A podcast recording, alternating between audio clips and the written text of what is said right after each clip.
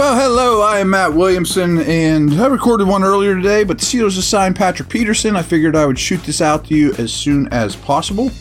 As I'm sure you know by now, Cam Sutton is a Lion, uh, making some pretty good bucks and good pickup for Detroit.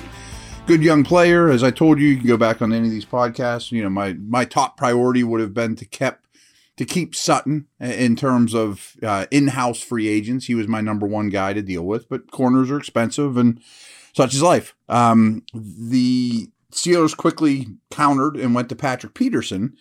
And if you've been listening, you might recall he's a name I brought up that I would consider it. And I know initially, I bet a lot of you were like, this guy's 33 years old. Come on, man. He's over the hill. Maybe. I, I, mean, I don't think that's true, to be very honest with you. Uh, he had a he had five picks last last year. He is a freak. He's still playing extremely well. I, I think he's one of the. I think he's an easy Hall of Famer. I think he's one of the top ten to fifteen corners that have ever lived. He's a total freak. He was 219 pounds at his combine. He is big. Like, I can't wait to see him in person. He absolutely is more of a press man guy. Well, that's not fair. He's by trade a press man corner, but that's not all he can do. He's played lots of zone. He was actually a very dangerous returner early in his career, and he's not still playing like a Hall of Famer, don't get me wrong, but he's coming off a really good year. And I think it's a great signing, a very good signing. I mean, I like Sutton. I've said only good things about Sutton. The beauty of Sutton to me, of course, was his versatility, uh, knowledge of the scheme, ability to help those around him mentally, you know, all that kind of stuff, versatility. And they're going to have to figure out something in the slot. I mean, that that's an issue because Sutton ideally was an outside guy that could go play the slot, bigger than a Hilton type as well. Um, Peterson's probably not going to play in the slot. I think he's an outside corner only. Uh, I would imagine right now him and Wallace are your outside guys. You still have Spoon. I think Pierre will be back. I like Pierre. I don't know. I have mixed feelings about Spoon. He may or may not still be on the team. They could cut him at any point. Maulet's your slot corner. But I think the Steelers might be looking for a safety at that slot corner, or Minkah, or Kazee, you know, a guy like that, a bigger bodied safety type there. Um, and Sutton, again, I'm not picking on him. I had mostly only good things to say about him. He's a good all around player, but he doesn't have great quickness for the slot or great size. You know, like if you're going to be a smaller slot, you rely on quickness. If you're going to be a bigger slot to deal with the Kelces of the world, you better you got size on your advantage. Sutton has neither, but he's kind of a jack of all trades, master of none to me. And this isn't to sound controversial or to, you know, commend the Steelers, but as an outside corner only, right now, last year's tape, Peterson's better than Sutton. I mean, he puts his hands on you and technique, and he's probably still more talented. He's one of the most talented corners that have ever lived. So all that stuff is tremendous. I mean, assuming he doesn't fall off a cliff in his age 33 season, which it could happen. There aren't many corners in history that go well into their 30s and are highly productive. But some have the Champ Baileys of the world or Woodsons of the world, and some of them convert to safety. So I could see him doing that in a Charles Woodson like way too. I mean, I think that's also a possibility, but there's no reason to do it now. If he's playing like he did last year for Minnesota, that's exactly what you're looking for. So, as for the contract with Peterson, I haven't seen it officially. I just wanted to get in front of the mic here as soon as I saw the, the deal that, that they signed him. I've seen mixed reports that it's a one year or a two year deal. I think it's, I'm, I'm trusting more of the two year deal you know, uh, scenario. I'm guessing it's 10 to 12 million over two years. If you've noticed, of late, the Steelers are hitting two year deals heavily uh, you know, Trubisky, uh, Wallace, and Spoon were similar. And a lot of them are set up that you can very, very easily get out of it after year one. So I'm guessing that's how this is structured. If it comes in under 10 million over those two years, I think that's a steal.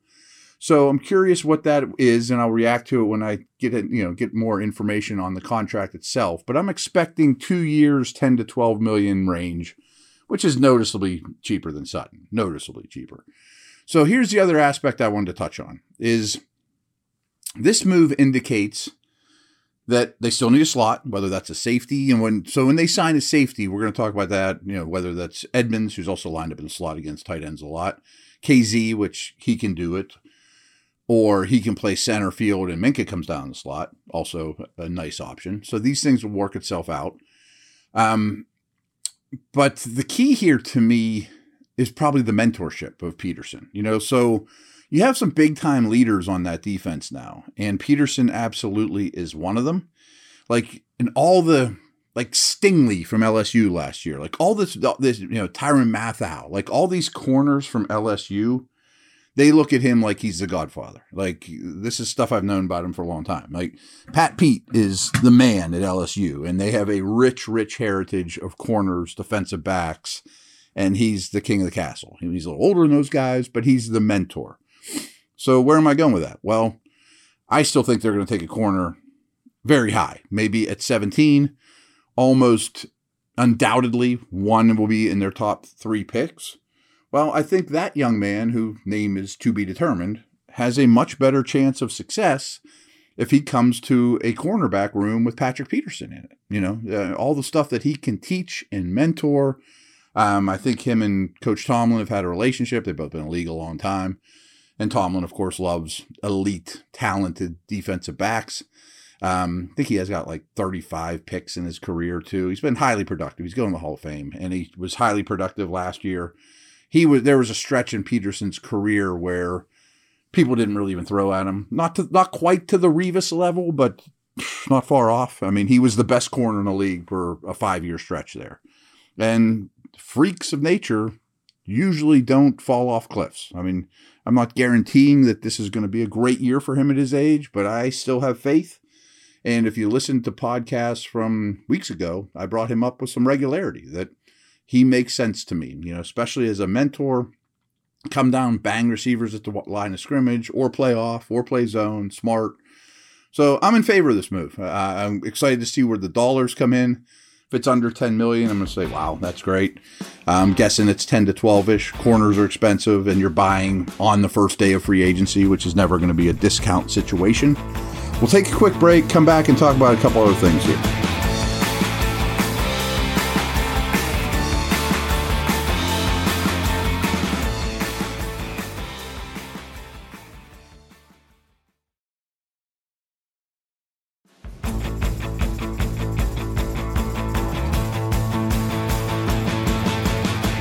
Let's talk about this big blockbuster trade for the Panthers and Bears. And I'm reaching a little bit, but there's a small angle of how it can affect the Steelers.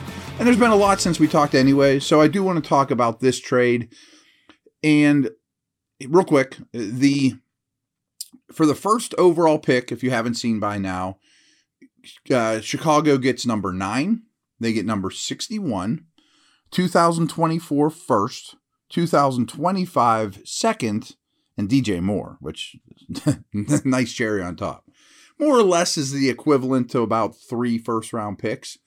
So, real quick, I'll, I'll give you my, my Steelers spin here. Is and this is very, very subject to change because the Bears have the most cap space in the league and are certainly, probably by the time you listen to this, let alone by tomorrow, later in the week, are going to fill needs quickly. Like they're already linked to Mike McGlinchey, the right tackle. So why my, my Steelers spin is does this shake things up at all for where the Steelers pick at 17? I think it does slightly. I think we now know the first two picks are going to be quarterbacks. Um, after that, I think the draft starts at three. Arizona's probably fielding offers for other quarterback needy teams, or they just take Carter or Anderson.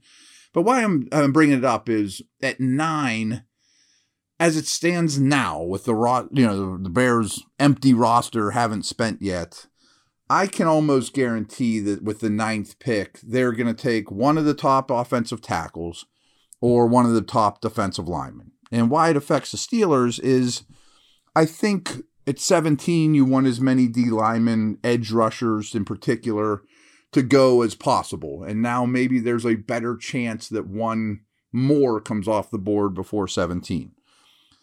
But in the opposite way, if you're holding out hope for one of the top three offensive tackles, I think your chances of one of them getting to 17 just shrunk, you know, especially if they go sign Javon Hargrave and D linemen galore. Well, then we might look at this and say, oh, that's going to be Skoronski or Paris Johnson or, you know, whoever they like. So that's my small spin on it for the Steelers. But that's all I got for now. I uh, just wanted to get you guys a quick podcast, get you a quick take on Peterson. Depending what happens the rest of the week, i will probably include him to some degree in my uh, article for Wednesday. We shall see. But over and out. Take care.